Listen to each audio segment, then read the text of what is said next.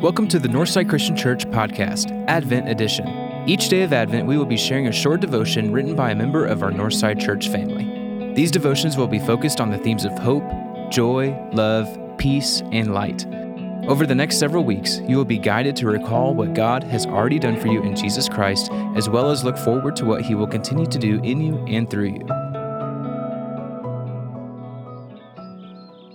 This week is the week of joy. We'll begin today's reading for December 20th with a reading from Revelation chapter 11, verses 15 through 19. The seventh angel sounded his trumpet, and there were loud voices in heaven which said, The kingdom of the world has become the kingdom of our Lord and his Messiah, and he will reign forever and ever.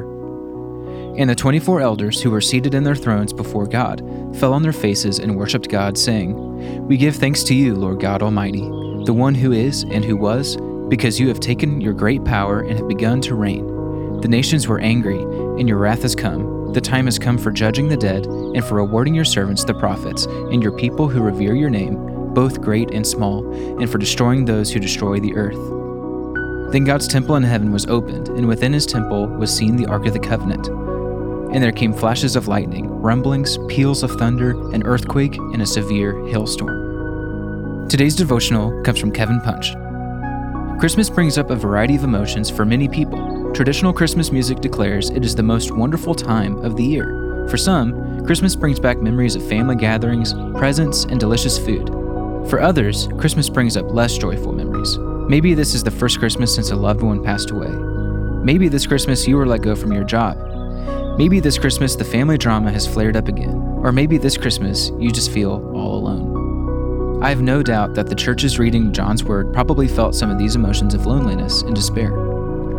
At the time of John's vision and revelation, Christians were a heavily persecuted minority group. They were ridiculed by society, and those in power sought to kill them.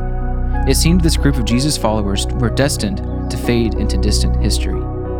But John shares a vision of hope and joy. He sees Jesus as king over all and reigning over all forever.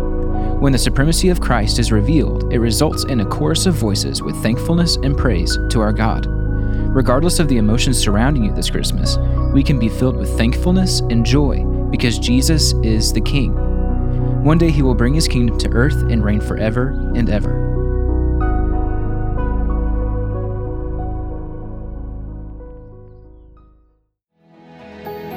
Thank you for joining us for this special edition of the Northside Christian Church podcast. Join us tomorrow for another Advent devotion.